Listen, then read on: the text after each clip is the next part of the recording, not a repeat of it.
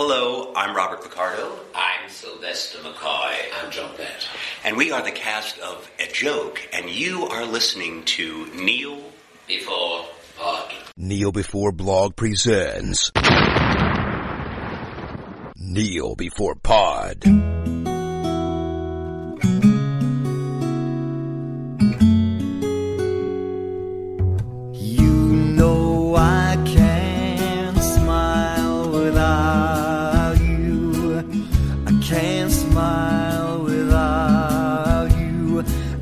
Hello, and welcome to another demonic edition of Kneel Before Pod, the podcast that comes to you from the doorway to hell, otherwise known as Scotland. With the recently released Hellboy reboot upon us, we decided to revisit the Guillermo del Toro directed duology and talk about it. And joining me from the depths of hell, apparently he likes candy and TV, it's Andrew. Hello there. And if you just give me a second, and I just need to put the flames flames out on, on my clothes, and, and then then take a seat. That's good. Um, oh, this flame. It can't be having stuff catching on fire. That'd be a bad start to the day. Yes, Paul, and I'll I'll hear nothing but complaints from the neighbours about it. Yeah, it, setting your house on fire tends to tends to rile people up. Imagine that. But yeah, so we are here to talk about Hellboy, the previous films. Uh, we've got a reboot coming out soon, so it's a good time to talk about it. But first, let's descend into our award-winning. Um, haven't decided what award it's won yet, but uh, award-winning Kneel Before Rise Again segment. Okay, well, my Kneel before it's um it's about um the the remake of Child's Play, which is currently in production. Yeah, yeah, Now, I'm not, I'm not, I'm not kneeling before that in its in itself because I think it's a, ter- it's a ter- terrible idea, um, and just completely unnecessary. But the the aspect of it that I am kneeling before is the announcement that Chucky in in Chucky the Killer Doll in the film is going to be voiced by Mark Hamill. Is he Yeah. going to be doing his Joker voice? Um, eh, well, there wasn't any details as to what kind of voice he was going to be doing, but He's going to be doing his Joker voice. it, w- it would be pretty cool if he did. what else is he going to do? Uh, that's why he's cast, probably. Um, am I to understand? I haven't actually seen them in a long time, but are the Child's Play movies any good? I feel like they're that kind of horror franchise that's had so many entries that it's ceased to be anything resembling what it once was. Um, well, it's kind of variable uh, because what the franchise actually is um, I, has, has uh, kept on kept on changing uh, as it's gone along. Because like the, the, the original one is, is pretty good. Yeah, yeah, but, oh, and the the sec- the second the second two is uh, like Child's Play two and three are just kind of average. And then the the fourth one, uh, uh, uh, Bride of Chucky, is is actually my favourite in the series, and was also the point at which uh, at which uh, uh, Don, uh, Don, Don Mancini, like the, the the guy the guy behind it all, um, this is when he actually realised how inherently ridiculous the entire premise was, and and instead of trying to trying to uh, make uh, f- uh, uh, uh, horror movies, actually uh, uh, willfully injected injected comedy into it, which made which made the whole the whole thing so much more fun. Yeah, so, so yeah, and then, then after one there was another one which was uh, Seed, uh, Seed, Seed of Chucky. It's Seed of Chucky that I remember the most, and I really hated that. Yeah, yeah, yeah, like the, the, the one the one with Jennifer Tilly playing herself. Yeah, Yeah, that that wasn't so good. And yeah, and and then there were the two ones after that. It was uh, Curse of Chucky and Cult of Chucky, which which like went went back to pure horror, like with some slight dark humor thrown in. I I think I have seen the first one, although it was a long time ago. Um, creepy dolls are kind of all the rage these days, like the Annabelle films, of which I've seen one of. But they, you know, you can make a doll look pretty unsettling. Uh, so I wonder if they are they will just lean into the creep factor once again. I suspect with Mark Hamill playing the the the Chucky role, probably more comedic. I'm, not too sure because, well, from what I've read so far uh, about it, they, they they seem to be seem to be going for just uh, uh, uh mainly a horror style, but yeah, but if if there if there isn't like a, at least at least a, a, a little bit of humor in it, then yeah, then I think the fans of the series would probably end up being quite disappointed Yeah, because that's, that's what they come to expect of it. could be tonally all over the place then. Hmm. Yeah. Okay, uh, well that's that's something to watch out for. Uh, I'm going to kneel before something that's kind of hot off the press. The final, very short trailer for Avengers Endgame. It was released today as of time of recording, and uh, it's another trailer that doesn't really show you that much. Although it gives you little tidbits here and there. Since we won't really have time to do a trailer breakdown like we didn't like we did for the first one, it's just a you know quick chat about that. Basically, you get to see Steve and Tony shaking hands, which is a really big deal, and a big showdown with Thanos. And since they've said the marketing is within the first fifteen to twenty minutes of the film or something like that, maybe we're going to get a big Thanos duel in the first twenty minutes. Like that's that's insane. Um, three hours and two minutes. I've got my ticket booked for the midnight screening. I am emotionally not ready for this, uh, but at the same time, I want it in my eyes right now. I, I can't, you know, I haven't been this, I haven't anticipated something this much in quite some time. Yeah, well, yeah, well, the thing I'm, I'm sort of wondering about, about Endgame is um, is just how big a role Thanos can actually have. Is just just is it just because because because at the this, at the, the the end of Infinity War, I mean, th- that was the end of his story. It was the end of his arc, yeah, but I think the the arc of the Avengers is to defeat him. Yeah, but uh, just uh, in in, ter- in terms of undoing the snap, then um, I'm not I'm not I'm not I'm not, I'm not quite sure how how, how necessary his, his presence would, would be for that. Well, my um, my theory is they'll get some catharsis out of defeating him, but the actual main plot will be something completely different. Like it won't all be about the you know the the uh, rematch with Thanos. I think that they'll lop that off pretty early on, and then get on with the business of whatever the hell else the film's going to be actually about. You know the the rumored revisiting of previous films, the all all the other stuff. Yeah, Um, all the stuff about the quantum realm. yeah. Uh, I think the Avengers' biggest obstacle at the moment is uh, audience expectations. Can they defeat audience expectations? uh, if I were the Russo brothers, I'd be pretty nervous right now. What if it's crap? What if they don't like it? I almost feel like this film should be needs to be either a five star experience or a one star experience. Anything in between will just be, you know, unacceptable. It either needs to be the best thing ever made or the worst thing ever made. Yeah, yeah, yeah, mediocrity will not be tolerated. Yeah, that's it. Like it was, if I, if I've been waiting this long and it's like eh, it was all right. the stress I went through trying to book um, tickets, uh, and it seems like Disney single-handedly brought down every major cinema chain in the UK's websites in one fell swoop this afternoon. So that's that's power. Oh well, I suppose. I mean, if you look at the architecture of a certain cinema chain that I frequent's website, then uh, it's probably not that hard. I could probably do it. so, yeah. And I'm not putting that down as a challenge, um, and I'm not going to rubbish the chain itself, but it's not a good website. People that listen will probably have an idea of what I'm talking about. So yeah, that's my nail before Avengers Endgame. A bit of a cheat because obviously I'm looking forward to it, but uh, it's our version of a trailer breakdown. I mean, I haven't really said anything about the trailer, but yeah, that's it. Buzzing, absolutely buzzing. So on to Rise Against.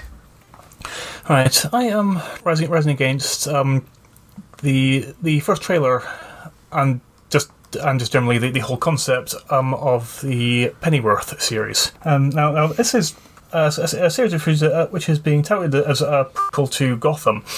Yeah, but it's it's Is it actually a prequel to Gotham? well, that's what it's, well, that's what it's been, it's been been written in places, and yes, and for the sake of anyone, for sake of anyone who might not know, this is a series is uh, about about uh, young Alfred Pennyworth, who's, who's, who's like the the the the, the butler of Batman.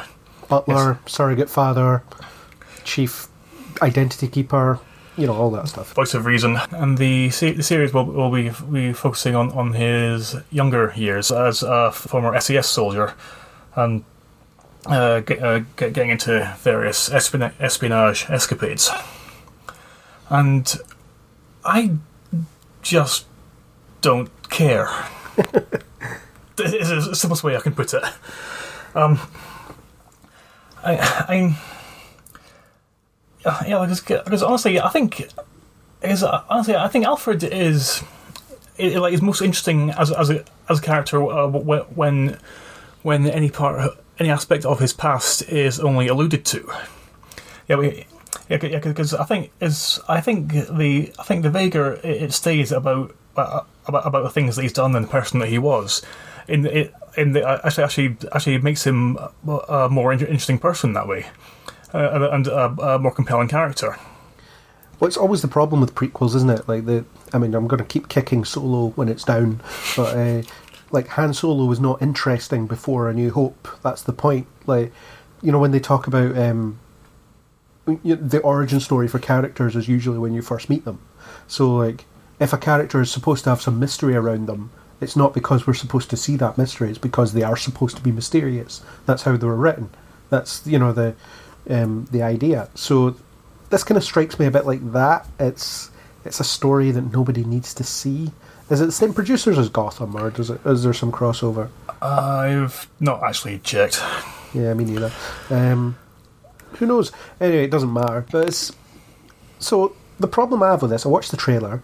Um, it just looks like a kind of spy TV show that just happens to have a character called Alfred Pennyworth in it. So your audience is obviously the audience you're looking for are Batman fans, right?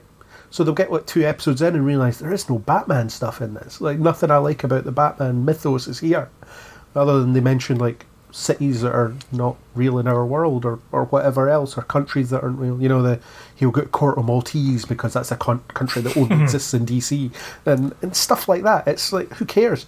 Um, but he's just doing spy stuff because you can't have any of the weird crap because that doesn't kick in until much later, unless they are going to have like a load of weird stuff in there. In which case, it's going to be this like we should have had a Batman decades ago. Yeah, so it's it's kind of nonsensical in that respect. So it's just a spy show with a guy called Alfred in it, and I suppose the connection to Batman will be very slight. Um, but- if, if if at all any. yeah, and it's you know when they they had visions of Gotham being a gritty police procedural in its first season, and it turns out the writers were nowhere near capable enough of delivering that, uh, and also they're yeah, it's just their tone was all over the place, and eventually they just decided to introduce all the Batman stuff anyway, just because you know that's what fans want. But you won't be able to do that here. Um, I'm looking forward to the episode titled "A Ruby the Size of a Tangerine." So that'll be my favourite episode. I've decided. He does sound a bit, Michael Caine esque when he talks, doesn't he? Yeah, I, I did I did pick up pick up on that. Yeah. Yeah. So yeah, I agree. I'm not looking forward to this. I probably won't even watch it. Um, I wonder how far in advance the the joke in Teen Titans Go to the Movies about Batman's butler as a movie predates the actual greenlighting of this TV series, because it could be one of those things where like, holy crap, that actually happened. Or perhaps perhaps uh, some, someone someone watched the Teen Titans Go movies and thought, hang on a minute. Well, We've if you think about yet. if you think about how far in advance an animated movie script would be written, and they'd start recording it and animating it and stuff like that, you know, it's you're probably talking well in advance of when the the thing was announced. Uh, when that joke existed, not so much when it was played to the public, but that joke probably existed long before this series was announced. So that's something to think about. We can look forward to the Batmobile and the utility belt solo stuff in the near future. Batmobile will be like Knight Rider, but with the Batmobile. Which might be alright, actually. Yeah, I was just thinking I might actually watch that. Yeah. Uh, yeah, not looking forward to that either. It's a good rise against. I'd forgotten about that, otherwise, I would have been annoyed that you poached mine. Uh, instead, my one is something I'm far more annoyed at, but I'm not that bothered by it, to be honest. But uh, Sonequa Martin Green has announced, or well, she hasn't announced, it has been announced that she's going to appear in Space Jam 2. It's haven't you got better things to do? Like, I mean, you're doing well in Star Trek Discovery. Why are you sullying yourself with this obvious crap? Like, there's no way this can be good. Surely, I mean, the first Space Jam isn't good. I don't care what anybody says; it's terrible. Uh, I had some novelty value out of it when I was a kid because it had Looney Tunes interacting with uh, real people. Um, but I, I actually watched it like a year ago, and I was I was bored to tears because it was so bad. Uh, so we're getting another one of these, which is starring LeBron James, and Sonequa Martin Green's going to be in it. And why? I mean, when was the last time you heard anything about the the Looney Tunes? Anyway, like, I suppose they're due for a comeback, but are they still a thing that's kicking about? Does anyone I- care anymore? Honestly, I've no idea. Actually, I mean, I can't remember the last time I actually gave them any thought. Yeah. I think I saw a Daffy Duck short on front of a film a few years ago. But I don't know what film it was or um, yeah. So that's I mean, come on, Sonequa Martin Green, you're you're doing really well in your career. You know, you're the lead of a, a hit TV series. Is this like Stephen Amell doing Ninja Turtles, just slumming it to pay off a beach house? You know, it's like uh, I could really use a, an, a beach house retreat. So I'm going to do this crappy film because I'm getting paid a lot for it. I don't know.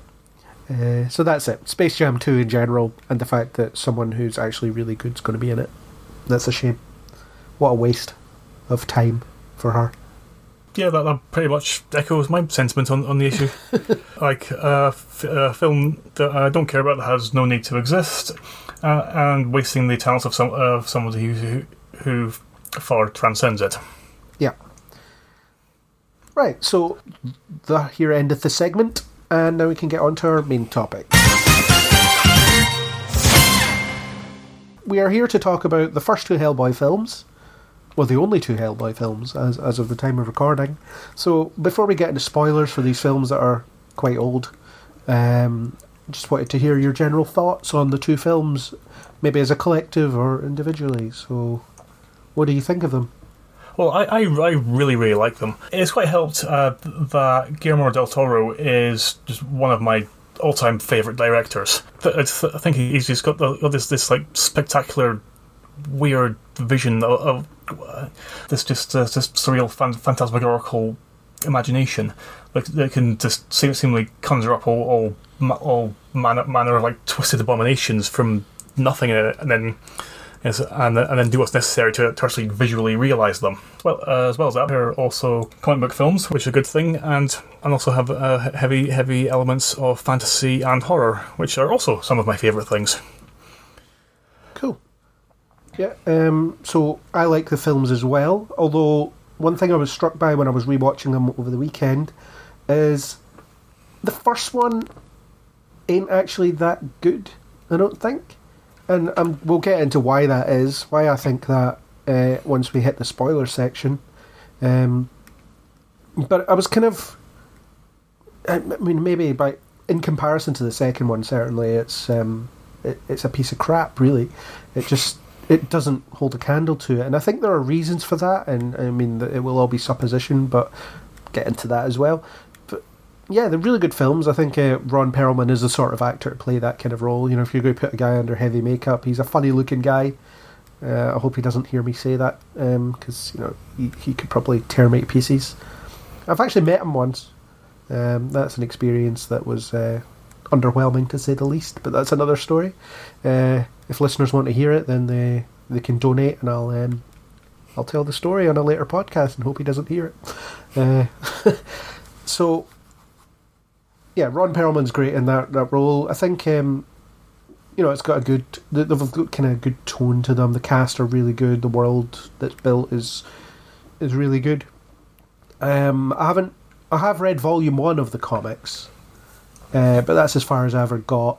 So I don't really know or really remember how well they connect. I mean, I'm to understand that the writer of the comic was involved heavily in the film and was quite happy to have it changed because he wanted fans of both to have a distinct experience, which is fair enough. Plus, when you adapt stuff, you have to change it anyway.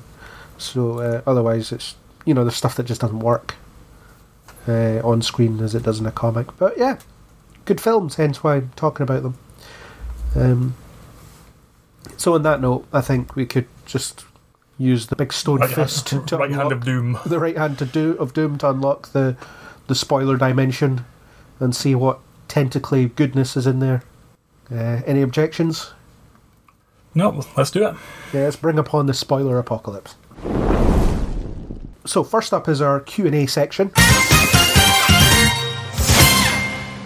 We have two questions, uh, so that won't take as long, hopefully.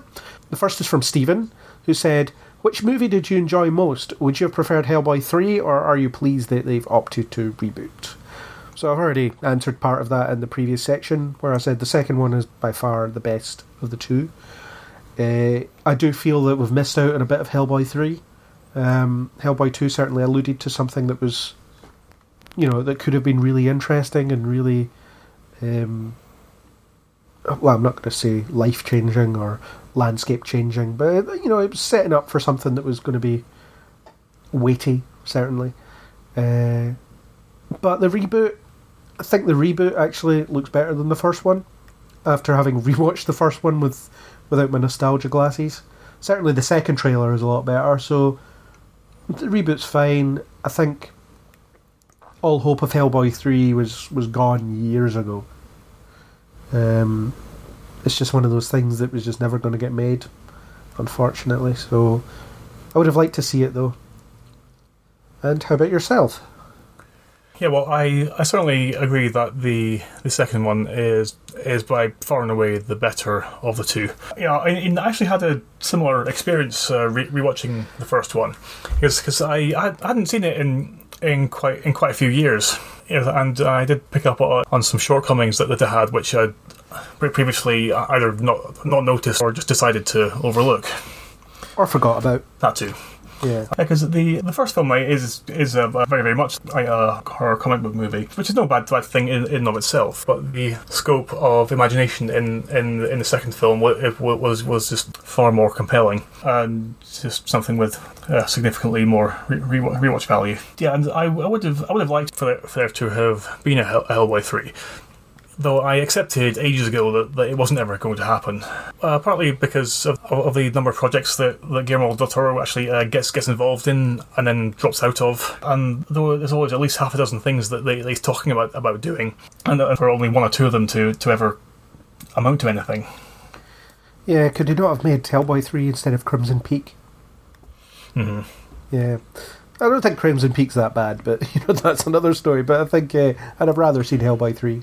Yeah, yeah, yeah well, and and, and certainly with the way that Hellboy two ended, I mean, it, it was clear that, that there were ideas in, in place for where it's going to go, and I, I w- and I would have liked to have seen them realised. Yeah, I think the first one existed in a very different landscape to the second one as well. You know, the first one was kind of in the midst of this comic book renaissance that we're never leaving, um, or seemingly never leaving. So it's kind of the fact that it got to be as faithful to the original concept as it did is a minor miracle in itself. Because I was reading over the trivia and there was stuff like early drafts of the script had Hellboy be a guy that turns into Hellboy, and you know all this kind of stuff. Oh God, Uh, I'd forgotten about that. Yeah, um, and it's like it's one of those things that when you read over it, it's like, can you imagine if this madness was made? But then you look at other comic book adaptations and you think, yeah, I've seen comic book adaptations that have as little to do with the source material as this would have, and uh, they're always like poorly remembered because of that. You know, because that why did they make this change? It makes no sense. Um, but I think there was some kind of a bit of testing the water, and it seems like there was a lot of compromise on Del Toro's part uh, in terms of making this film. You know, the uh, the Myers character probably Yeah. wouldn't have existed in his his version of the film. You know, I think that was a studio note. Yeah, I, I certainly think so. Yeah, because his, his only purpose was, was to, to, to act, act as an, an audience surrogate. Yeah, Yeah, he's yeah, the guy that walks in and asks all the questions. He's Fry. You know, he's Exactly. the guy. He's the guy that doesn't belong to this world and and has to get find a way to live in it. And But e- e- even when you're watching him in, in the film, like, it's clear that he actually has no purpose. His his very presence is completely unnecessary. Yeah, um, I, I think we'll get on to some of the things I like about what they did with them um, later on once we once we talk a bit more about it. But uh, to answer Stephen's question, Hellboy two unanimously, and we would have liked to see Hellboy three, but it was just never going to happen.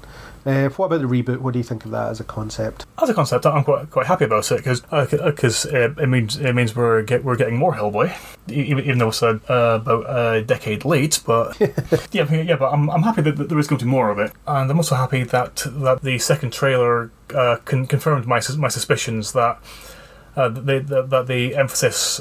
On, on, on, humor in, in, in the first trailer wasn't wasn't going to be wasn't going to be the tone of the entire film. What if both trailers are nothing to do with the tone of the entire film? They're just both they both showcase something that's wrong. You know, like they they both showcase exactly what you're not going to get. We've all seen that film, where you see three trailers with different tones, and you're like, uh, none of these are the film we're going to get. some of the imagery in the, the trailer is really cool. Hellboy carrying a sword while he's on fire, riding a flaming dragon, riding a dragon through like an apocalyptic landscape. It's like a heavy metal album cover. It just looks it looks cool, if nothing else. And we'll find out sort of next week what there is to say about it. So that's fun. Hopefully we'll get a podcast about that one as well, good or bad. So let's move on to our next question from Ronnie, uh, common question asker. Uh, both Stephen and Ronnie are both common question askers, so thank you for continually pitching in. It's much appreciated. Uh, Ronnie says, not so much about the movies, but why were the direct to DVD Hellboy animated films discontinued after only two releases? Uh, I did make sure to point out that we are not in any way affiliated with those that make these films. Uh, so what we're going to do is we'll bat around a few ideas and try to sound clever uh, in, in coming up with theories. So that's the best we can do. Um, I'm going to guess that they just didn't sell that well. That seems to be the biggest reason for cancelling everything, right? Not making enough money, so we won't make any more of them. Um, the other possibility is the production team just didn't want to make any more. I think maybe Del Toro was too busy to produce them. Did he write them? I don't know. Um, I know he was involved. I'm, pre- I'm pretty sure it was a financial decision. Uh, I do know though. Now, one one of the one of the reasons why uh, why Hellboy three uh, never actually materialized was because the, because the studio uh, de- deemed that it wasn't go- wasn't going to be profitable enough. I think with, with with each of the films, when when they were released in cinemas, they made back the the budget of, of the film and very little else. And it was only with the home release that um, that they uh, made, made any, any any any kind of profit off it. But uh, really wa- wasn't wasn't that much by by, by Hollywood standards. So so I think See that, Dredd for a, a modern example, or a, a sort of modern example. yeah.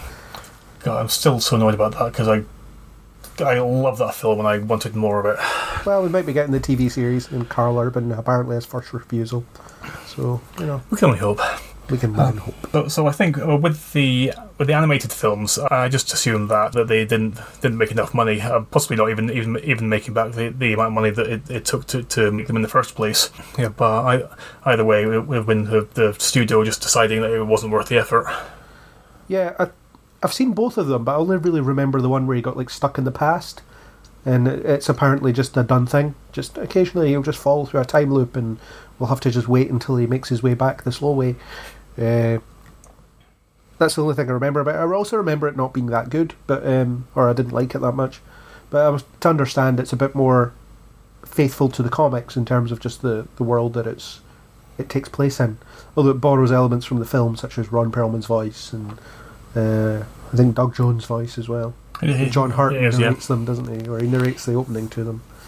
Um, so, I guess it's the closest adaptation you'll ever get of the comic book, maybe, or at least for now, or just a random comic book story. I mean, I don't know. Yeah, they didn't seem that kind of high, high tension, high stakes. They just seemed like a day at the office at the BPRD. Yes, and majority of, of those days um, in, in, invo- involve Hellboy getting into fights with massive myth- mythological entities. Yeah, fair dues. So that's our take, Ronnie. Um, I'm guessing he wants to see more of them. Maybe with this we'll get more of them. I don't know. Maybe a Netflix animated series. Who knows? Netflix like doing things. We shall see. If not, read the comics and and uh, do the voices. I guess try your best Ron Perlman impression. Well, well, that's the end of our Q and A section. So we can get on to the rest of our discussion. talk a bit about the first film because this is our introduction to the world of Hellboy. Um, it opens up with, you know, the classic prologue sequence, which is on a on an unnamed island on off the coast of Scotland. The Nazis are, for whatever reason, building a portal to the underworld on this particular island.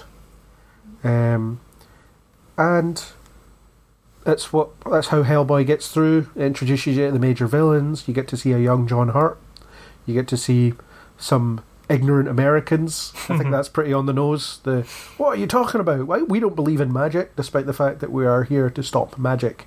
Uh, it's it's quite a cool opening, quite visually impressive. Uh, it gives you kind of gives you a start to Hellboy. It introduces you to his love of chocolate. I suppose it sets the tone for the the supernatural ish, but almost steampunk style. You know, techno techno fantasy type stuff. Like the, the I like the way technology interacts with fantasy in this in these films.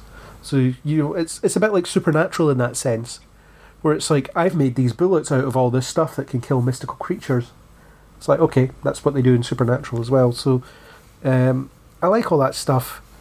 Uh, is the prologue faithful to what it is in the comic? I suspect it kind of is. Um, it's actually, yeah, I mean, it's actually the most comics faithful sequence in, in, the, in the entire film. Kind of, um, in, in terms of there being a ritual, anyway. Though in the comics, Rasputin ha- has has, has this like like uh, really uh, really uh, lengthy, lengthy monologue calling on like various cos- cosmic powers to like to, to grant him the ability to, to crack open this por- uh, portal and gateway. So are all the villains there like Kroenen and the Nazi dominatrix woman? Uh, yeah, Il- They are, yeah. Though Kroenen is is actually is actually far more interesting in, in the film. Because uh, just in comics, he he's just uh, like a random scientist who wears a gas mask because reasons. The whole thing about him being uh, a, a quasi-immortal clockwork automaton um, like, like is is is a, is a, a complete complete complete invention of, of the film. In my notes, I've got ninja sandbag. I like that. Yeah, uh, fair enough. But that's so that's our introduction to Hellboy or how he gets to Earth. With you know, it doesn't give you a lot of context as to what's going on really, but uh, from there you get an introduction to um, the the world through. Well, I suppose it's at first it's through kind of news reports. You know, you've got Manning uh, sitting on the news, being like, "Look at this picture of Hellboy. Why is it so blurry?" Um, which is a fair point when it comes to debunking, uh, you know, sightings of the Loch Ness monster or aliens or whatever else. It's like, why in this age of HD cameras are we still looking at blurry, out of focus proof of all this weird stuff that goes on? Um, and so it's the idea that there is a kind of urban legend around him, but he isn't known to the public. So that's that's quite succinct and quite clever and, and very quick to kind of get you up to the okay. There's a secret to be to be had here. People are kind of aware but not aware. It's an urban myth. You know, it's um, it's the X Files, so to speak. Uh, so it's one of those things. I'm guessing that people are on the internet on a Hellboy forum speculating about him. Although I don't know because the BPRD call him by Hellboy. So how did the public get that name? That's a question. Yeah, but yeah, that's, that's just one of the things I never thought about. Yeah, unless they overhear one of the agents talk about it, or someone who left the BPRD in disgrace started talking about Hellboy, and it's stuck. Who knows? Thinking too much about it. Um, but we get our introduction to John Myers, who is our token human, because we need a token human. Uh, he shows up at the the secret base, which is uh, a very badly labelled thing. Was it sanitation or something? You're like waste management or Waste management, yeah. something, Yeah. something, something to do with like rubbish or stuff. yeah. So it's it's a bit Men in Blackish in that way. I think you know you've got all the, this hidden organisation that lives underneath our world that you don't know about that's constantly saving us and, and dealing with all the stuff that humans aren't ready to um, to accept. So I don't know which came first, the Men in Black or or Hellboy, but there's some clear influence there, whether it's in one direction or the other. it is certainly like a, a standard setup of having the clueless normal turn up for their first day work at, the, at the clandestine government division, which may, may, may, or, may or may not exist, and then having the inner, inner workings of it explained to him and, and through him to us, the audience. Yeah. I don't really buy that why John Hurt would assume that he's like the worthy successor to him as as Hellboy's counterpoint or I mean I don't know as someone who can handle him. You don't really see much evidence of, of why he was handpicked, but I suppose you don't really get a sense of who uh, Broom is it Broom? Yeah. Is as a character is either. You know, he's just a, a vaguely John Hurtish white wise man um, who kind of is there to have the answer in that particular moment. So it's, you know, you need to get rid of that character to have the other characters stand on their own. So I guess Hellboy is, is very much dependent on his father at this still at this point in his life, and um, I'm not sure why Myers in particular would be selected to fill that void or or give him the next step. I mean, the the character is clearly there because the studio said you can't have a film about uh, a fish man and uh, a big red guy and a girl that sets herself on fire. You need to have a normal person that the audience can relate to. But isn't the point of Hellboy is that he's a normal guy? He's a working class guy that you're be able to should be able to relate to, or at least on some level. Assuming you're a working class guy. Well, that's that's certainly been uh, uh, been my perspective of it, and uh, I, did, did, did really think when, just just when re- rewatching it that there there isn't very much um, uh, that that gets explicitly explained to Myers, um, uh, which um, which which couldn't have have have either either been uh, been inferred by, by by the audience without explanation, um, or or just simply come up nat- naturally in, in dialogue. Yeah. Yeah, because it's one of those things. I mean, the the BPRD is very visually distinct, so you kind of get an impression of what goes on there just by just by looking around. Um, you get the impression that Hellboy is just a normal guy because he already has that close friendship with that agent guy, the the guy that has like hair ex- a hairpiece in or something. I forget his name, but he Clay. dies. Clay, yeah. Um, and there was an especially good point later in the film where. Um, where Clay's like, "You don't think it's too whatever," and he's like, "I'm thinking of doing it myself," and it's just it's just banter, you know, between two people that know each other well, and it gives you a sense of Hellboy's humanity. It gives you a sense of uh, how familiar Clay is with him, and just how normal this kind of situation is for them as well. So, yeah, I don't. I think Men in Black does this person from outside coming into this world a lot better because they hit the ground running, whereas this film wastes a lot of time with just cutting about telling us stuff. Yeah, I mean, and and there's, there's also also the problem is is that a part of the point of of Myers' character is for him to not have a clue what he's doing. Yeah, Yeah, yeah, and and for and for, and for for someone like who who who is stated um, is is intended like to to be a significant part of of the bureau go, going forwards. Yeah, and then for him to to show up and just be utterly clueless, it, it doesn't uh, uh, doesn't really doesn't give you a great deal of confidence in his competence or abilities. there are points where he is really competent. You know, when he's he's, he's clearly brave in a crisis, and he adapts to dealing with these monsters fairly well. So there's a suggestion that he is essentially the top of his class. Um, but they also want to have him be like too by the book. So you can't have it both ways. Like, surely someone coming in to deal with Hellboy would have to have kind of a an understanding of the rules, but also a healthy disregard for them as well. So you know, to help him find that kind of middle ground. But he is played as the kind of stuffed shirt at first. But there's kind of just a lot of stuff we don't need explained, like rotten eggs. It's like, yeah, I know what a rotten egg looks like.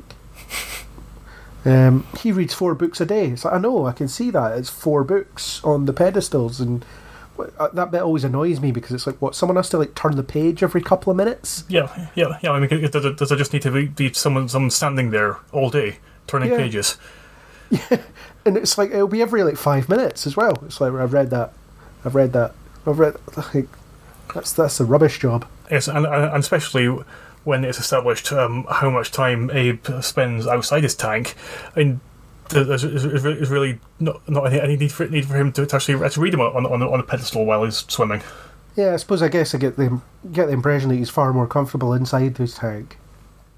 Although he doesn't, he's not in his tank at all in the second one, is he? Don't think so. Yeah. And it gets to a point in this film where he's not in it again as well. Um, towards the end, so I think it's one of those um, highfalutin introductions. It's like, well, look at this uh, really intelligent creature. It can read four books at once. It's like, okay, well, yeah, but it's still idiotic because you're turning the pages like one at a time every five minutes. So it's someone's whose job to do that. Uh, why? Yeah. Plus, they've already established that they've got like advanced technology, like screen wise. So you know, you can have some kind of screen that he talks to. You know, screen one, turn page, something like that. Uh, whatever it is, what it is. But um, having David Hyde Pierce voice on was, was pretty good. I don't know why they didn't want Doug Jones doing the voice. There was a period of that where he did a lot of physical performances, but he never spoke. Yeah, well, I mean, I think I think it was I, I uh, uh, that at that time, uh, like the like the, the studio people uh, uh, weren't weren't convinced that, that he was a good enough actor, like to convince w- with the with the voice um, a- a- a- aspects as, as as well as the physical performance. Yes, and, and, and it was only only after a while we give give him the chance to do so. Um, then, then he's like able, able to able to able to prove that, that, that he is decent enough like to to do the the entire role himself without needing to be dubbed. Yeah.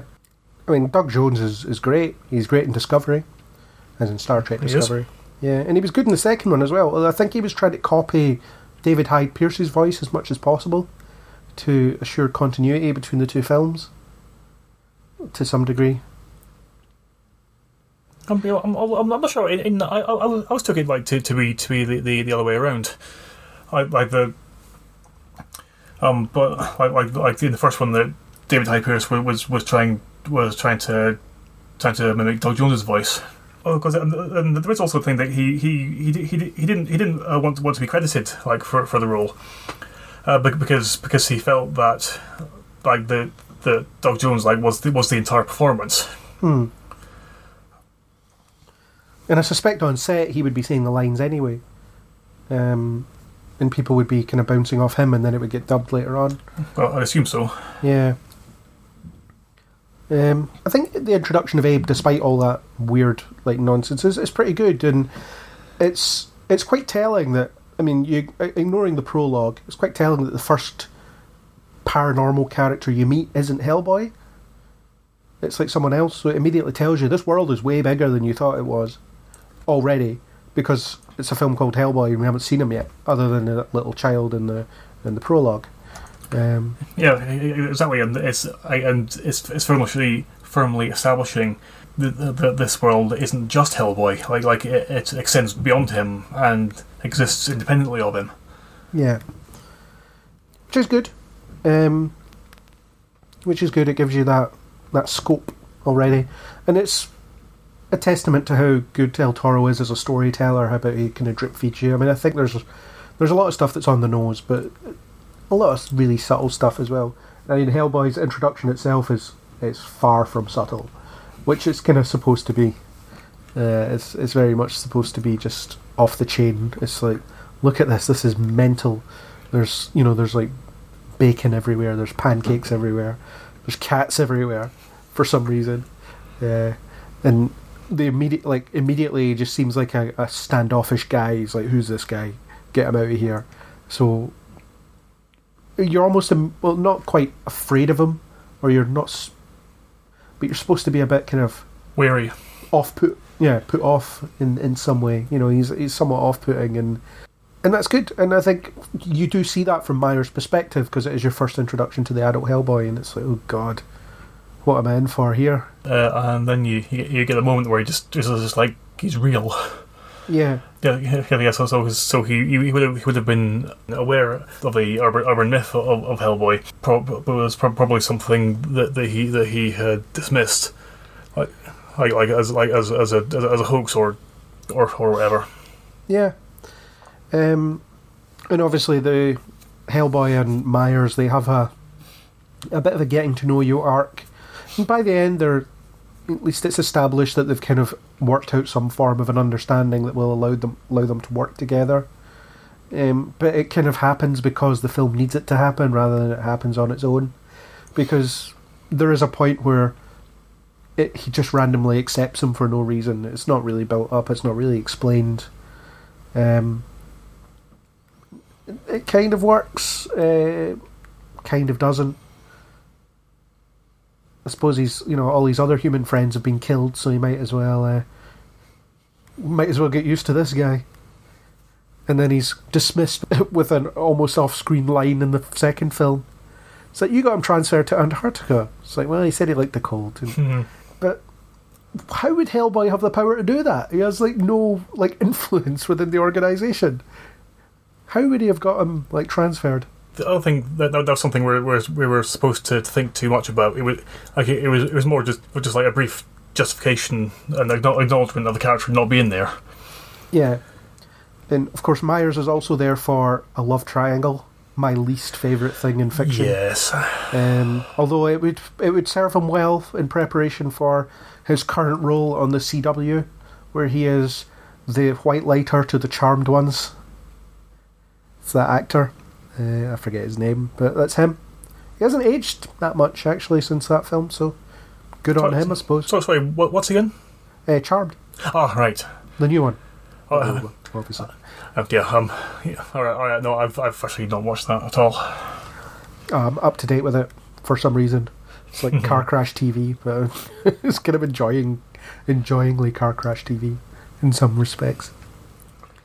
Uh, but yeah, the love triangle. So you introduce Liz, who sets herself on fire, um, or sets other things on fire. She doesn't actually catch fire, um, and it's kind of linked to some kind of psychological condition that we we don't really find out that much about. To be honest, it's just that she sets she catches fire and it upsets her. That's about as deep as it goes. She like killed her parents or something like that by accident when she was a kid. Yeah, yeah, because it's like a sort of flashback slash nightmare. Like Yeah. that just seems to seem to implying that after being being be, uh, being being taunted by too much by some neighborhood kids, that she just like she lost it, and yes, and kind of went nuclear. Yeah, your basic X Men mutant origin type story. Uh, yes, yes. Like I, I can't control my powers, therefore I will be afraid of them and let them control me. yeah. Is she a character in the comics or? Uh, she she is yes. Yeah. Yeah, yeah, yeah, though there was never any hint of romance between her and Hellboy. That was something completely shoved into the film. And I think it works. I think the relationship is natural enough. You know, the fact he sneaks out to go see her, uh, and they just chat away. Um, so it's clear there has been a relationship that she walked away from for her own reasons. Uh, it works well enough. I think in the second one it works better, but in in that one it works well enough. And then you've got Myers, who is the symbol of normalcy, who takes her a ride in a cab and takes her out for coffee, as Hellboy stalks them and throws stones at them uh, and has shares cookies with a kid, which is which is a great scene. Uh, but I don't really get much out of the Myers and Liz relationship. It doesn't work. Oh, I think the point of it was was for Myers to just be an obstacle because, like, with him representing the the normal life that Liz wants, and where, whereas uh, being with Hellboy and, and Bureau was was was, was somewhere like where where she belonged, but she like didn't didn't want to accept that. Yeah, but she's clearly not interested in Myers at all. You know, any move he makes on her, she's like, "Oh, for God's sake," uh, which is which is really funny. So I don't think the obstacle thing works. I think Hellboy is seeing things that aren't there, which is more the point. And I wonder if there's part of Del Toro's. I don't want this character to be in my film, so I'm not going to let him like achieve anything. Eh, I'm not going to let him get anywhere with Liz because I don't want that to happen. That was something I never needed in my film. Although I would I would like to think that he wouldn't quite be that that petty, but but yeah, I can, I can see that. Yeah, I mean, it's. I suppose you get past it. It's like you said you wanted a love triangle. I gave you a love triangle. It's like, fine. Like, he would sound a lot more Spanish when he said that, though. But uh, yeah, it's it, it just doesn't really work because, especially at the end when they're having that kind of when Myers is having that. Do you ha- do you have feelings for me? Desperate conversation when they're in the catacombs of this. Uh, this this tomb wandering about. It's just you know the puzzle, um, the puzzle tomb. Be a great video game. Yeah, yeah, yeah. And, and Liz is just like, really, you want you want to do this now? Yeah, yeah, and there's also a weird. There's a weird point where she can't control her powers and is afraid of them, and then she's in full control of her powers and not afraid of them. And you never really get that midpoint where she be- gets to accept them. Yeah, because it, it would have been it would have been her her acceptance of, of, of her powers, which would have stopped stopped them from over, overwhelming her. Yeah, yeah. But as, as you mentioned, there's there's, not really any point any point where, where we see that. So yeah, yeah. yeah, So so it just kind of kind of comes out of nowhere. Yeah, and why does her flame color change between films? That bugs me. I don't know why it happens. Perhaps uh, perhaps because uh, because orangey yellow flame effects are cheaper than blue flame effects. I don't know. I'm just guessing. The blue flame effect was unique though, because you you wouldn't normally see that. And obviously, a blue flame means it's perfect combustion, whereas a yellow flame is, or orange flame is imperfect condu- uh, combustion. Yes, which is uh, uh, something, something uh, vaguely, remember from sound grade chemistry.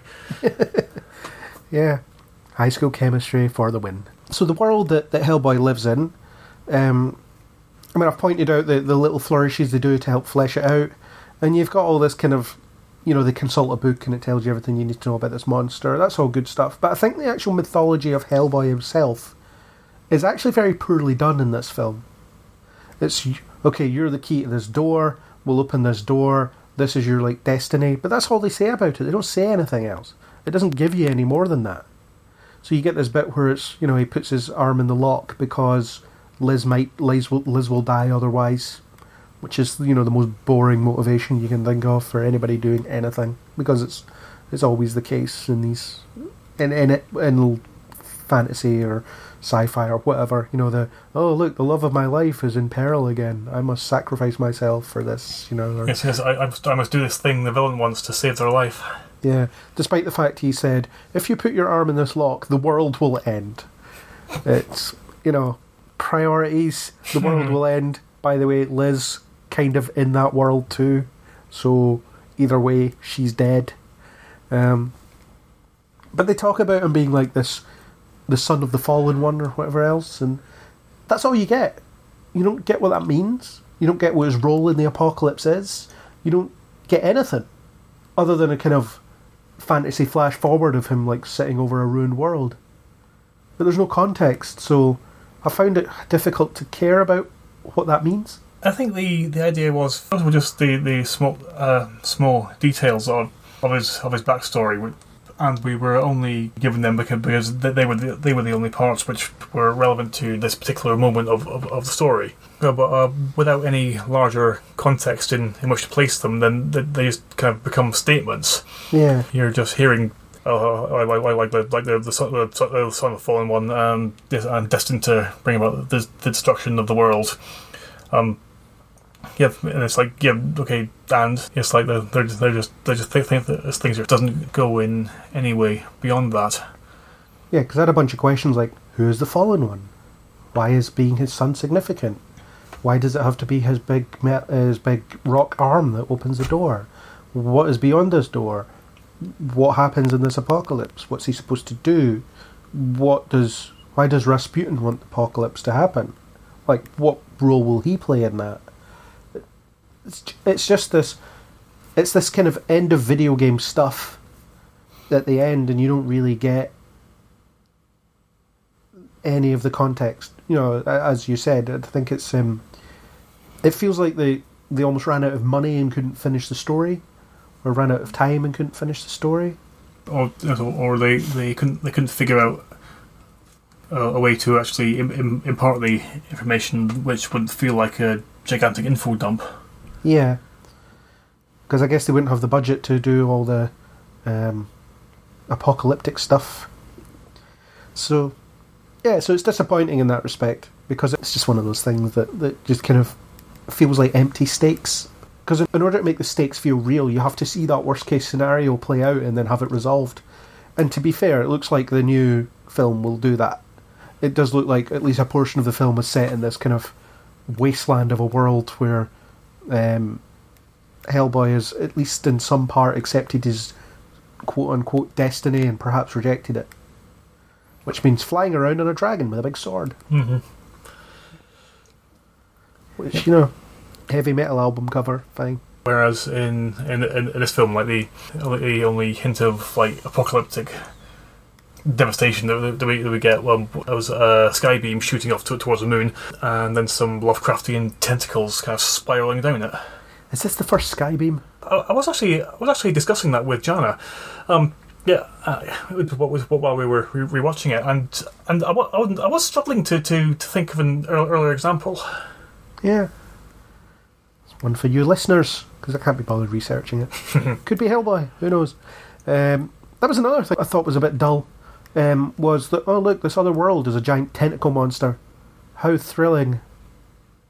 Uh, and, you know, when he fights the, the one that is birthed out of Rasputin, um, alien style, that grows, you know, really quickly, and is defeated by a bunch of grenades. By blowing it up. Yeah, it's not all that threatening. Uh, fine. Um, it's design wise, it's kind of boring. It's just a mass of tentacles, and it's this it's this big mass of tentacles that's just hanging around outside the portal, just waiting to come in. I know. Uh, I would expect more, and I think if Del Toro made it now, it'd be mental. You know the the design stuff that you'd see, you'd see all sorts of weird stuff happen at that point. Oh, Absolutely, as well as the as the the tentacles and uh, yeah, and and, eye, and eyeballs. It would just it would be like a unfathomable, hideous thing twisting around itself, and just like uh, so, uh, something by something by its very very appearance looks like some kind of like, un- unnatural abomination. Yeah, Like the, the, the, this the this just simply should, should should not exist in nature, yeah, and, and it would look awesome. yeah, definitely.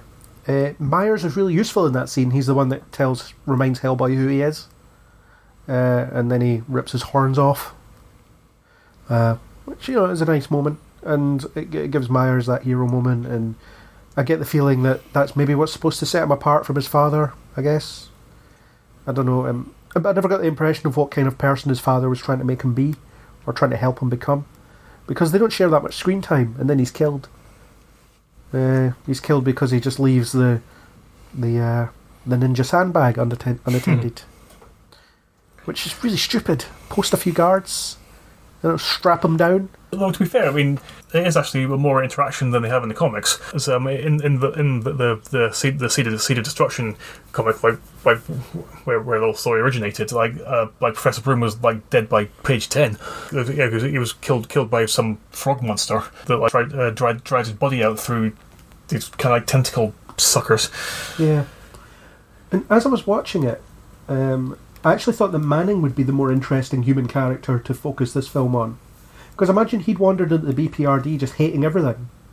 And then he, you know, he could be pointing out all the stuff he hates, which gives you the explanation of that.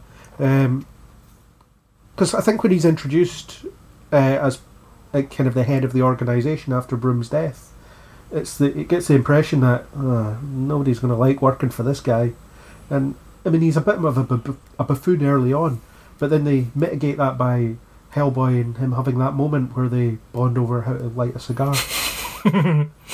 Yes, we're, we're not so different uh, after all. yeah, it's like ah, I'll be using matches from now on. Thanks for that word of wisdom. Um, but there's also this thing, you know, all the stuff where he's like giving him orders and, and Hellboy's just ignoring them as well.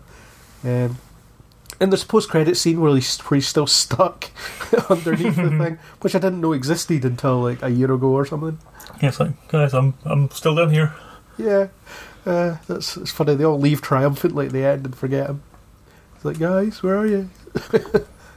so that was uh, that was funny. Um, but I don't know. I'm, I'm just trying to imagine the version of the film where Manning just walks in and he's just objecting to everything that goes on, and maybe Myers could be that, although he's probably a bit young to be in that kind of a senior position. And and, al- and also like like with, with the kind of like audience target characters, they're they're they're, they're usually built up as um as, as characters that the, the audience actually like and and identify with. Yeah, Yeah, yeah. Whereas the purpose of Manning was to be uh, be obnoxious and obstructive. I like Hellboy's characterization in this film. He's very much a child. Uh, They they say that he's barely out of his twenties in terms of how he's aging or whatever, which still seems a bit old if you think about it. If he's supposed to be like functionally immortal, um, being barely out of his twenties when he's been on Earth for like sixty years at that point.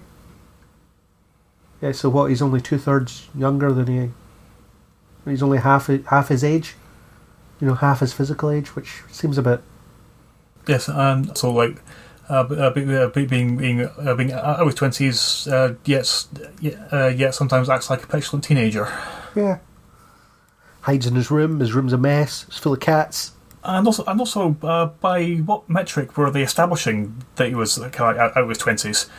Yeah, yeah, because it's it's not it's, it's not it's not like they, they've they've got they've got anything to, to compare him to. I suppose there might have been some psychologist uh, who, you know, who evaluated his emotional age based on like human triggers. Uh, that works. Yeah. Um, although isn't Meyer's supposed to be a bit of a psychologist as well. I'm sure that's mentioned. I think you're right. Yeah. Yeah. Yeah, he's, he's a bit of an afterthought, but he has plenty to do, actually, and, and he has some good moments. I mean, I don't hate the character as much as, I guess, Hellboy hates him. Although, they very much keep them at a distance until at the end, where they're forced not to. And then he's gone at the by the second film, anyway. Because the second film is very much, oh, you made Pan's Labyrinth, you make whatever the hell you want. Exactly. And that's the thing, that the second film is such an expansion. Like, the world is way bigger, uh, there's so much more to it, the mythology is is hugely uh, expanded upon. You know, I like the kind of fairy tale uh, aspect to the second one. You've got the, the beanstalk, you've got the, the tooth fairy, all this stuff. You know, the, the I mean, the troll market, there's so much in a single frame of that. It's just amazing. And, and the sort of larger lifestyle to it. And I kind of like the the contrast between the decay of the old world versus the the new world encroaching on it. So like when um, oh my god, I've forgotten the villain's name. Luke Goss. Nuada. Yeah. So when Nuada is talking to his father and the other people that are standing around, it's it's like autumnal imagery. The the leaves are shedding, they're falling on them. Yep, it's just yep. like decay. Uh, and it's the bit where he does his um, you know, his his sword play near the beginning, and then as soon as he's finished, the subway drives past. Uh, it just kind of gives you that contrast between, yeah, so this is old world, and then here it's in the new world. I love that. I love that interplay between the two sides of it. Uh, it's it's it's magical, for want of a better word. And I remember reading about before the film was coming out. Um, it must have been something like Empire magazine or whatever. I was reading it, and the, you know they were interviewing Del Toro about the second film. And I remember at the time I was thinking that Hellboy was a film that I saw a couple of years ago that I quite liked. And I was, oh, they're making a sequel. And then the way Del Toro was talking about it and everything they were introducing and everything they were building uh, and making bigger, I was like, oh my god, I can't wait to see this. He's like G'd me up for this, and I didn't know I wanted to see it. Uh, so good job in that score. And it it's just in, an incredibly good looking film.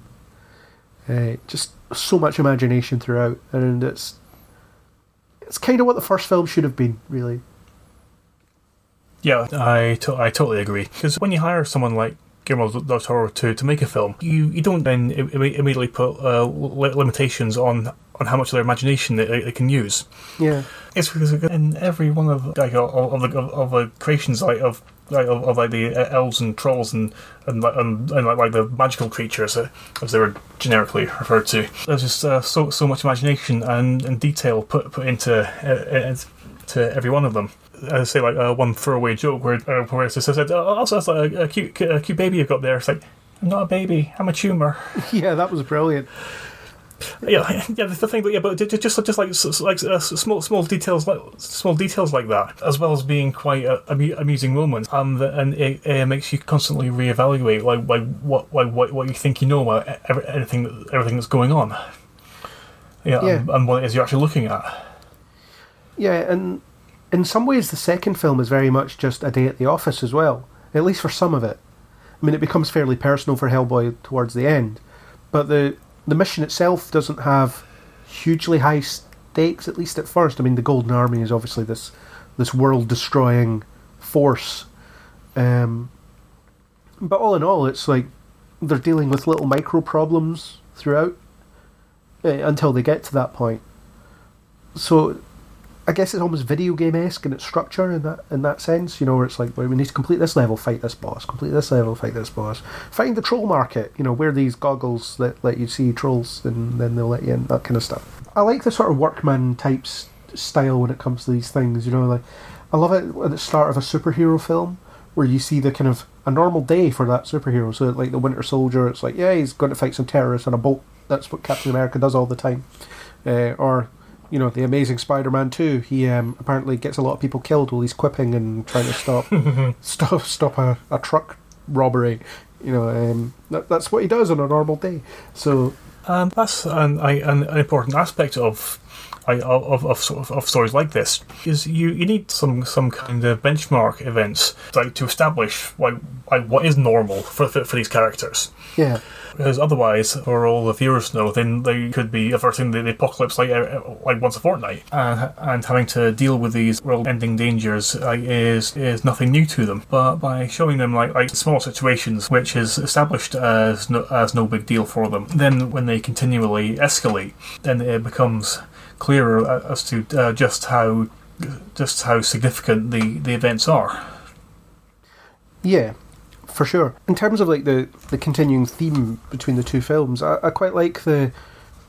You know, obviously they set up the clandestine nature of the BPRD uh, early on. So it's like, yeah, it's the secret organization. We drive around in a garbage truck that, that gets let into like high, highly sensitive areas. It's like I know that there's a police blockade, but we've got to empty those bins. So, and they make a joke about that in the first one, where the news reporter is like, "And now there's a garbage truck for some reason, uh, or a bin lorry for UK listeners." Yes, bin lorry. I, I'm going to use that from now on. I prefer that. Yeah, so that's that kind of it's the kind of weird thing. So it's okay, yes, you're hidden, but you're also drawing a lot of attention to yourself because why would they be letting this vehicle in during this situation? Yeah, I think the, the idea of that was just because bin lorries are things which like uh, people see and and then immediately disregard as Yeah. unimportant. Plus, they're huge, so it can be like a operating base of some kind. Yeah, it has a, have, have, have all, all, all manner of monitors and scan equipment hidden, Yeah. hidden inside them. Is that kind of stuff in the comics as well? Not so, not so much actually. The the comics are they're far more kind of fantasy. There's not there's not too much meeting of the modern world and the, the worlds of folklore that all all creatures that populate them co- Hmm. uh, co- come from. All right, so the, the films are very different in that sense. Yeah, But I like the continuing theme of Hellboy's desire for recognition in both films. He, you know, he wants to, he wants people to know what he does for them, and it's it's a bit of an arrogance thing on his part. But I think it's also a bit of a frustration part about I'm saving this world every day and I don't get to interact with it, and that's not fair. So you know, they turned it into a bit of a joke at the start of the second one, where it's like, look, he posed for this photo, and he's doing the peace sign as he's, you know, he's posing for this candid photo that um, that Manning has to go to great lengths to suppress, and it's hilarious. And then obviously he gets himself thrown out the window so that loads of people see him in a public setting. Although, as many people saw him in the first film, and the secret didn't get out. You know, he was running through a parade. He was in a busy train station. So, like, I'm not sure what about that crowd was more risky than the other crowds that he was seen in. I don't think there was any more significance in in the practical sense uh, uh, between between those occurrences in in the two films. It's just in the second one uh, because that's more significant aspect of the plot, then that gets dwelled upon afterwards. Yeah, although it weirdly comes and goes from the story. I mean, you've got people like shouting rude comments at him throughout, uh, or at least on a couple of examples, and then you have that moment where, um, where Nuadas tells him, "You've got more in common with this beanstalk monster than you do with human beings, uh, and you're just going to kill it." And then, and obviously you have the the feared reaction. Uh, after that, where, where people are terrified of him and, and resent him, but it's not it's not a huge focus of the of the plot as such. You know, you would think the the acceptance angle could be a film in itself, really. Yeah, because the, the significant uh, thing about, about Hellboy is was is because because he, he he thinks he thinks and acts like a human. It's just, just uh, because because he because he, he was he was he was raised as one, Yeah, and so to him the fact that he's this big red de- demonic caricature is is completely incidental to who he is. yeah, Yes, and and the fact that other people can't see that is frustrating for him. Hmm He just wants to be accepted for for, for the person that, that, that it feels like rather than what he looks like. and he kind of puts that behind him later in the film as well. Like at the end, it's the us freaks together kind of stance that he takes. Uh, it's when Liz directly challenges him to say, "Am I not enough? Why do you need everybody to like you?" And then by the end, he's like, "You know what? We're just going to live away from people. We're going to raise our kids, uh, and I'm happy with that. That's fine. I'm also keeping the gun because I like the gun, but yeah, I don't want to be part of that world anymore." Yeah, I mean, that's again, it's a that would be the resolution to an arc in a film that's about that, but it's kind of one of those, you know, it's one of those weird. It hits the um, it hits the headlines but doesn't really give you the story. I think, I think that if it had actually been like, like an, an, an important part, part part of the plot, uh, rather than something that, just periodically weaved in, in and out of it, then that ending would have been far more significant. Just in, in terms of how it was played, it was just kind of something that happened. Yeah, and I think the second film works so much better when you have it's the gang of freaks, you know, so to speak, freaks in inverted commas. I mean, they're not freaks; they're just people, but they look different. But uh, the fact is, they focused on their characters, their relationships, and everything like that. And you know, you get to see Abe let his hair down a bit when he's uh, when he falls in love with the first woman he sees, because that's that's what happens. And then he gets drunk and and and they sing, which is you know which is a delightful scene. It was hilarious. Yeah, and it just captures the humanity as well of these of these creatures uh, that aren't human but are human. Um, and I love the kind of reaction shots of the people throughout the uh, their base as they hear the music sort of reverberate through the halls. They're like, "What the hell is that?" It's like like who, is playing Barry Manilow so loudly? Like like I hear this. Yeah, and um, the dialogue in that scene is, is first rate as well. The bit, you know, it's you're in love, have a beer, just so perfectly delivered. And then it's the my body's a temple. No, it's an amusement. park. just I, I love that. I have used that line so many times since then. It's one of those just yeah, I can uh, bring it up every now and again. Every time someone says my body's a temple, I hit back with that. In terms of the, the villain as well, I think the first film is very weak in the villain stakes. It's very much the comic book villain. We need someone for the the guys to oppose, and I think like Rasputin and his gang could have been more interesting if there was a bit more focus on the mythology surrounding them. But as such, he's just a like an immortal guy that wants to end the world for reasons. Yeah, yeah, because that's what villains do. Yeah. Whereas at least in the second film, Nuada had much more, uh, much more focus on his motivations. It's like he wanted the, he wanted his world to be back on top because he was sick of hiding in the shadows and watching his people die, and he saw the Golden Army as being the way to do that, which obviously was identified as being terrible. You know, a terrible idea because it was just it was a plague on the world before. You know, the the Goblin says it was the worst thing he ever created. They couldn't control it, or it could be controlled, but the the power obviously goes to the the wielder's head. But uh, since Nuada's spent presumably thousands of, like, of, of years watching like the, the the world be slowly destroyed by Yeah. by, by, by humanity's march of progress, yeah, then he just re- reached a point where he just where he feels that the any way of de- of de- dealing with them is uh, is uh, just justifies itself. Yeah, yeah. He's he's kind of been driven mad, and he feels like his extreme methods are um, are the best way to do it. And there's so much depth to him as well. Like the point he makes about um, the the giant beanstalk creature. Uh, it's the last of its kind. You should pity it more than kill it. And um, its death is played like a tragedy. Oh. You know, I was reminded of the game Shadow of the Colossus. Uh, it's you've killed this huge, dangerous thing, but also this huge, unique thing. You know, there'll never be another thing like it. That was that's one of the things that I absolutely loved about that scene. Yeah, is uh, it could so very very easily have just been uh, just another battle against a generic CGI monstrosity, yeah, where it, it was clearly established that it's like a thing it, it, it shouldn't have needed to have been destroyed, and the very fact that something like that existed like like should, should, have been a, a marvel in, in, in itself. And then and there's shots of like wherever it was bleeding, uh, then um, then this like beautiful plant life was immediately Yeah. spring, springing up. Yeah. Then when it died, like Lower Manhattan was covered in vegetation. yeah, yeah. I just, I just thought, I just thought it was like absolutely beautiful, like Yeah. the, the, the the way that it was filmed.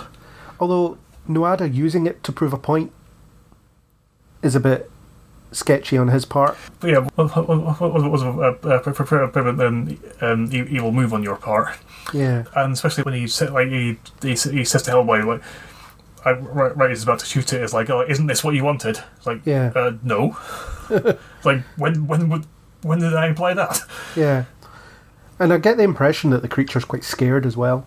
Like it's not it's not reacting out of like malice. It's just terrified. It doesn't know where it is. Doesn't know what it's doing. Just wants away. I, I just get that impression in the way it moves and the way it behaves. You know, it only seems to attack to retaliate against something that's in its way. So like a helicopter shows up and it's like get away from me, and and Hellboy's shooting at it, so therefore it's, he's a threat, and it just want it's a bit like the Hulk wants to be left alone, Yeah. and then he's green as well. That's another thing he's like. Green, green, and, and giant, and, and potentially strong, strong and dangerous, which is uh, why every, every, everybody fears it. Yeah, and that uh, that sequence is also designed to prove that Hellboy will be a good dad as well, because he's you know chucking the baby about. Yeah, yes, yes, like like like to to the baby's constant delight, Yeah. ju- judging by the giggling. Yeah, which is really weird. I'm just getting thrown around here, and it's it's fun. Uh, so that's um, such a great sequence. It's probably my favourite sequence in either film, just because of you know how much emotional heft is behind it. Yeah, absolutely. I can completely agree with that. Yeah, and there's some like good subtleties to Nuada as well. The the connection he has with his sister. It's not explicitly stated until later in the film, but you see it early on. You know where he's he's cut uh, early on, and she bleeds as well. And I mean, looking back, I feel like it might have seemed more subtle to me at the time because I wasn't paying enough attention at the cinema. But now it is very blatant. You do hover on uh, Nuala's face for ages, just to show that she's bleeding. So that connection is painfully obvious from the get go. But it's consistently used throughout, so they can find each other after a while. They don't spend an awful lot of time on that brother sister relationship, though. I would like to see more about. Well, I'd like to see more about what makes them differ. You know, why they have such differing ideologies. And I, I would have liked to have seen the kind of relationship that they used to have. Is you're you're certainly gi- given given the impression that they, they, they were once uh, very very close, Yeah, presumably before Nuada's self-imposed exile. Yeah. And and uh, I can't I can't help but wonder like if uh, over time Nuala was was a, was able to feel like like his anger and bitterness and resentment like constantly constantly growing, but, but- but she wasn't able to, to do anything about it. Yeah, well, she's the yin to his yang. I mean, that's the point of her, isn't it? Yeah, Like she's supposed to be the opposite, and her sacrifice is, feels meaningful at the end as well. You know, her uh, she stabs herself to to put an end to him. It's appropriately tragic. so I couldn't help but think like if she'd stabbed herself in the leg, it would have like it, it would have taken him out just as easily. Yeah, yeah, it's the same in um, spoilers for the end of the Flash season one. You know, where uh, Eddie kills himself. It's like, well, just get a vasectomy and then, you know. Uh, I mean, I suppose it's not as immediate, but uh, and it's one of those things. I think if she'd stabbed herself in the leg, it wouldn't have. It would have slowed him down, but not stopped him. So you know, it's the idea. I need to stop this guy permanently, and the only way I can do that is by ending my own life. Uh, well, you know that that's what tragedies are. I mean, it's very Shakespearean in that regard. And uh, the Golden Army themselves, are. I mean, it's it makes for a cool sequence at the end um, that I have some questions about in terms of like the, the execution of it. So they they fight them for a few minutes and then they decide, oh, this is utterly hopeless.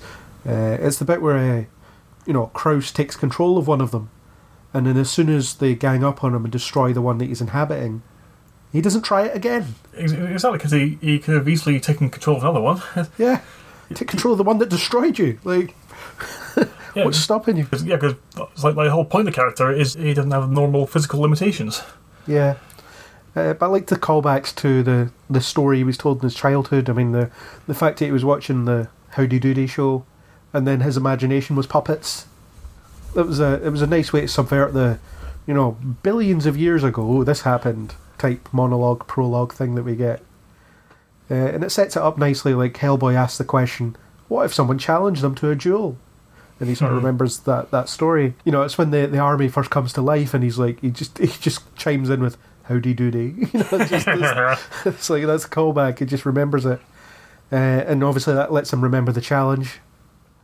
Uh, which is another really cool sequence where he's just riding about in the gears and stuff, because it is after he gets like mortally wounded, and he's like, yeah, "It's just maybe not the the fight you should be in." Yeah, it did uh, engineer a reasonable enough excuse where fate of everything rests on, on, on what Hellboy's doing. Yeah, I mean it is his film. Precisely. Yeah. And then it's the sorry pal, I win, you live. Uh, and then they melt the crown. Although Hellboy's like, with this power, I could.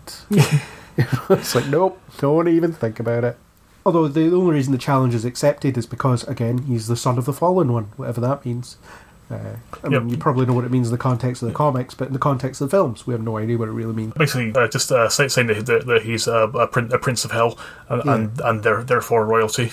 Yeah, Uh, it's uh, not really explore the, exactly why it needs to be royalty to issue a challenge without going to going into uh, the issues that I, I have with concept of royalty in its entirety. I in, I, ju- I just feel there, there there needs to be to be something that, that justifies like it would need to be somebody of of some, of some kind of royal royal descent or some kind of noble descent. it could be um, Nuada's arrogance. He just feels that everyone's beneath him, and he won't recognise a challenge for someone he considers beneath him. Um, so Nuala plays on that by being, actually, he is royalty. He's like the son of the fallen one, and I know that for some reason, despite only meeting them a few hours ago. uh, I don't know how I know that. Maybe I've seen a book where it's a picture of a big red guy. He's the only big red guy I know. So there we go. Maybe she accidentally learned it from Abe during their mind meld. Maybe. Whatever, though. But it, it does feel like that kind of harbinger of the apocalypse part of his life is over, a part of his story is over. Uh, it's not something they're bringing up, and certainly in this film, it's just it's just a detail of his past that kind of proves useful um, for opening that particular door to have the challenge accepted. Yeah, well, it's like, like was a, was a, a significant aspect like of, of his- of his character. There is this like apocalyptic key, but he doesn't want to accept it. Like he he doesn't want to to play into what destiny presumes has in store for him. Yeah, Uh, like, it's like, it's like uh, a bit like in comics when where Rasputin was, was saying, like, I, I can tell you all about yourself, uh, uh, everything that you're, everything you are, like everything that you could have the potential to be. Don't want to know like every, everything you are? To which Hell, Hellboy just replies, No, I don't. I, I, I like not knowing. Yeah, and I suppose they're trying to touch on that here. Although the foreshadowing suggests that that part of his life might become important again. Because you have the, the Angel of Death or whatever it is. It's also played by Doug Jones. Yep. Yeah, it's almost like the folly of practical effects in that in that shot because it can't move. You know, it's just kind of stuck in that position, which is kind of ominous in itself. It's, it's weird. It's a weird image, but the um, the condition for saving his life. It mentioned something about the future, like something cryptic about the future and the end of days or something like that. Well, there was a, a bit uh, earlier on in the film when when they were looking looking for the troll market, and I, I, and through, through like through like the the elaborate scope glasses things, and then uh, uh, when uh, when we see when we see Hellboy, like there's, there's like a, a like a shot of him like like like uh, with, with, with, with, with his horns and and like and, and this like a, a, a, fire, a firelight around his head. Yeah, Um, which is played for laughs. It's like, funny. yeah, um, Yeah, Yeah, yeah, yeah, yeah. Except, uh, uh, uh, uh, that uh, that uh, that that fire is, is, is, actually, it's actually called like the the the crown of the apocalypse. all right. Like it's like it's, it's, it's suggested like it's, it's something that, like, that he always wears. It's, it's like this that's, all, that's always there and, and is part of who he is. Yeah, But because of his refusal to like to to accept that the, the, that that's his fate, then it's not something that affects him. yeah. Yeah, but it was it was still shown as, as a true and unassailable part of him. Hmm. Um, so in terms of the, the foreshadowing, um, I don't. I wish I could remember the, the ins and outs of the dialogue, but Liz has to make a promise of some sort. Um, she has to choose him over the world.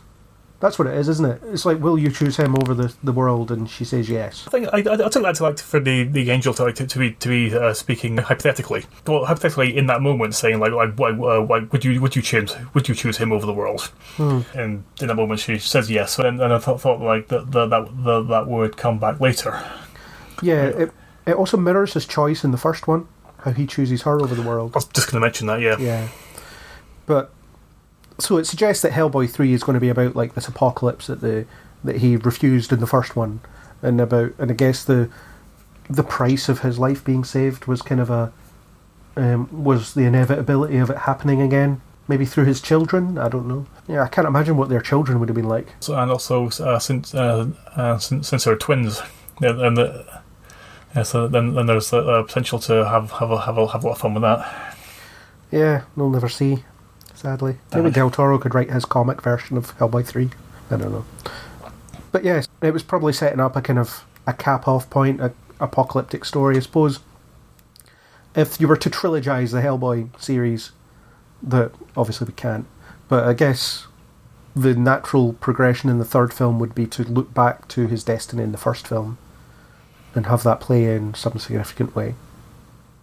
Because I guess the idea of we can't have this post-apocalyptic world because the human race hasn't isn't really aware of the paranormal side of things, um, and then by the third film they are prepared for it, or they do know it, and I suppose the um, him quitting the BPRD could be a could be the thing that lets this apocalypse happen because he's not there. He can't solve things, you know, and everybody, all their best agents have quit. Yes, and so all, all, all, all we have left to be their army of red shirts.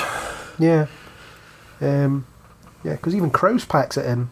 After being very simply pointed out, but perhaps being a stickler for the rules isn't such a good thing all the time.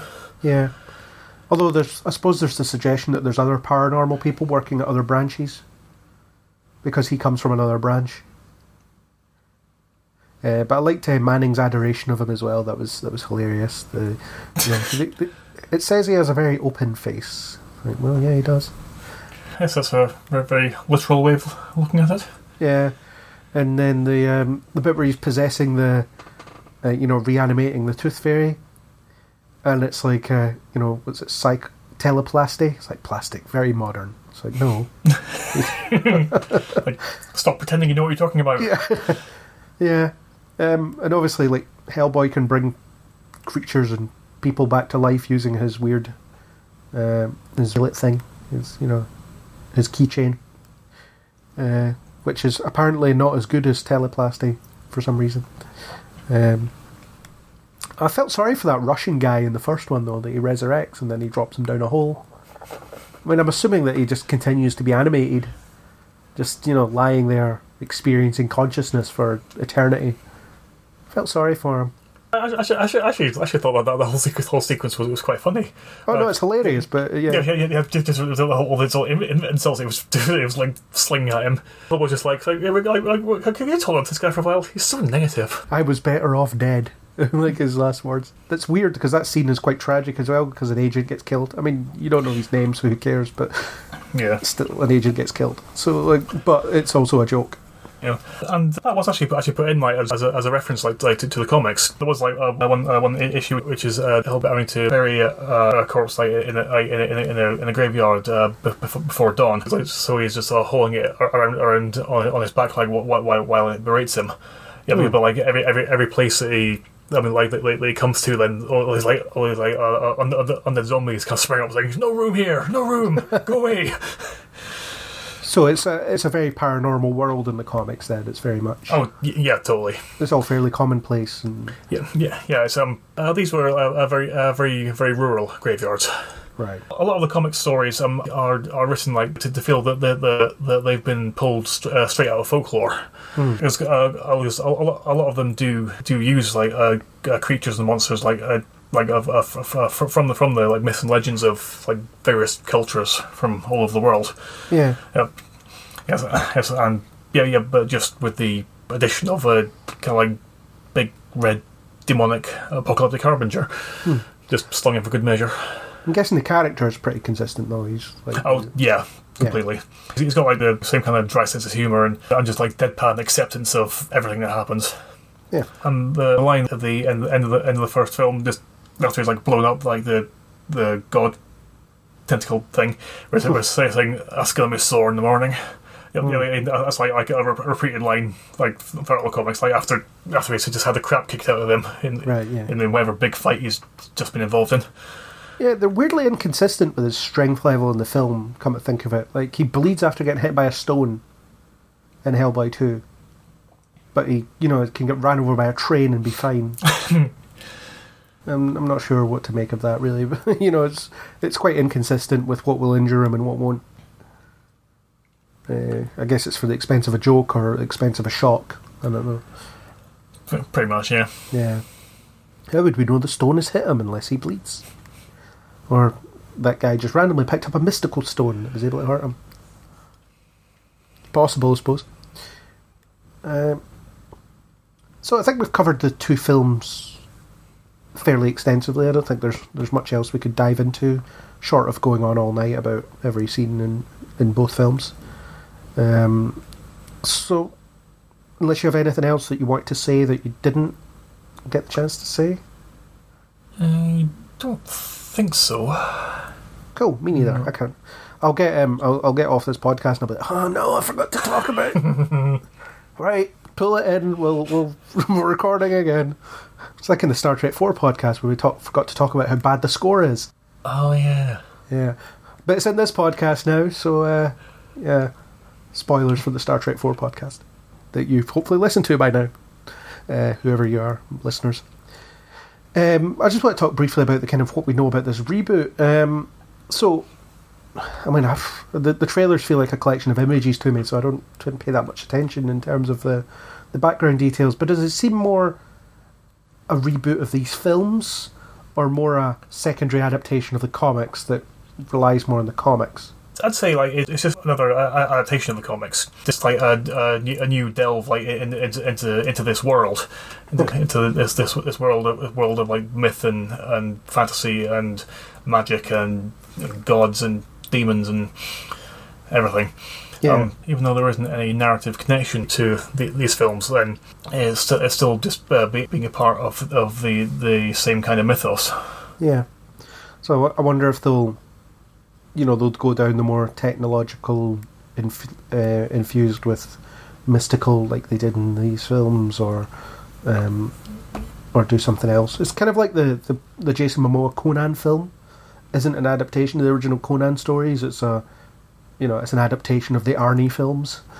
Uh, so it's like, at what point does your source material not become the original source material? Yeah.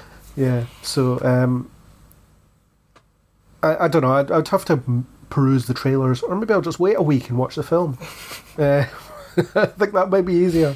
Um, we'll see what they're they're kind of shooting for here. It does seem like the whole harbinger of the apocalypse is the story, though, and they've they've brought in this Milla Jovovich character. He, she's like destined to be his queen, I guess. Yeah, yeah that, that that that seems to be the suggestion. Yeah, it's not going to work. I'm a Capricorn and you're effing nuts. um, I remember watching. I've only seen Stranger Things season one. I remember seeing David Harbour in that, and it, I must have been watching it not long after he was cast. And I was like, "Oh yeah, he's Hellboy. He's definitely a Hellboy. Like he's just, he just looks like he should be a, he should be Hellboy." Then you've also got the point that Jim Hopper's uh, default reaction to anything is to wade in and punch it. Yeah, Hellboy style. Yeah, I'm looking forward to the reboot though. Um, the second trailer G'd me up a bit about it. I'm looking, I'm quite excited. I'm, I'm interested to see. Uh, it looks better than the first film, actually, because as we've discussed here, the first film ain't that great. All told, it's kind of above average, I think. Um, whereas the second film is, you know, well, I would say the first film's like three stars. The second film is four stars because we've obviously we've discussed problems it has and and little like the the fact that it's got a little bit too much going on and all that kind of stuff. But uh, but yeah, it's a it's a safe four star experience. Uh, whereas the first film is you know is what it is, and uh, but I think this one it exists in a, a landscape where you can just go mental with comic book adaptations now. Nobody cares. You know, we've had Venom, we've had we've had the Avengers, we've had we've had Suicide Squad, unfortunately. So like you don't really have to worry about whether your audience is going to accept it because they just are these days. And now the, the studios have figured out um, that the way to get decent comic adaptations is to give them to filmmakers who actually know, like, and understand them. Yeah, Which must have been an astounding revelation for them. yeah. Imagine that. Give it to someone that cares what they're doing, and you'll get something that's good out the end of it. Oh yeah, and leave them alone. Don't give them. yeah, don't don't be like yeah. Uh, studio intervention has never improved a film.